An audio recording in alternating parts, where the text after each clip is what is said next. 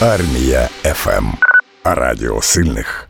Радіо вільних. 77 донорів здали сьогодні кров під час редбранчу, який пройшов в ветеранхабі. Вона піде на потреби військовим. Зі 120 зареєстрованих людей прийшло 82 людини. П'ятьох не допустили до процедури. Це хороший результат, говорить організаторка Оксана Поліщук. Адже одна донація це три врятованих життя. Тобто 231 людину сьогодні врятували. При нинішніх умовах, при тому, що за 5 годин у нас було дві тривоги повітряних, і ми переривали повністю весь захід. Всі виходили і йшли в укриття. Я вдячна тим донорам, які з нами просиділи годину і дочекалися. У день здачі потрібно заповнити невелику анкету. У вас візьмуть кров з пальця, перевірять рівень гемоглобіну, виміряють тиск та напоять солодким чаєм з печивом. Якщо все в нормі, вас допустять до здачі. Стати донором може будь-яка фізично здорова людина віком від 18 до 60 років. Крім того, це ще має позитивний ефект для здоров'я, говорить лікарка-трансфузіолог Олена Фролова. Здача крові є безпечною для організму, а вона стимулює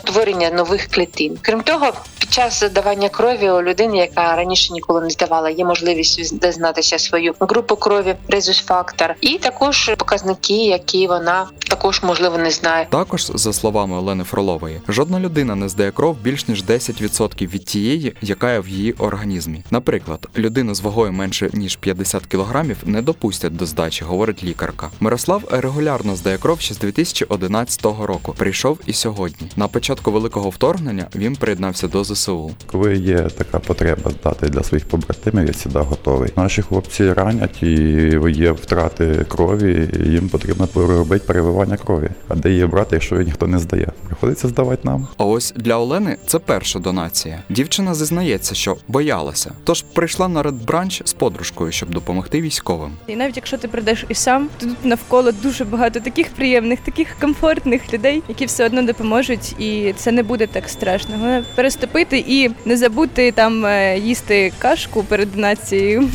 і все буде добре. Здати свою кров завітав і офіцер ЗСУ Дмитро. У Києві він у відрядженні, але відпросився, щоб прийти. Це, начебто, маленька деталь, так але мені здається, з погляду масштабу, якби усі долучались хоча б по такому маленькому кроку, як здати кров, просто то це мало би дуже великий ефект, якраз в масштабі. Чоловіки можуть бути донорами 5 разів на рік, жінки 4. Між донаціями рекомендовано робити перерви до двох місяців, говорить лікарка-трансфузіолог Олена Фролова. Необхідно пам'ятати, що доки триває військові дії, у нас існує підвищена потреба у донорській крові, і тому людина, якщо вона має змогу здавати кров, не має протипоказань, просто зобов'язана приходити не один раз, а кілька разів на рік для того, щоб запаси крові поповнювалися постійно. Також за словами Олени Фролової, під час донації важливо не нашкодити і собі. А після здачі крові важливо утриматися від фізичних навантажень, пити багато рідини, їсти продукти, які містять велику кількість заліза. Кожна здача крові важлива як для цивільних, так і для військових. Не будьте байдужими, ставайте донорами, адже це найменше, що може зробити цивільний для тих, хто її потребує.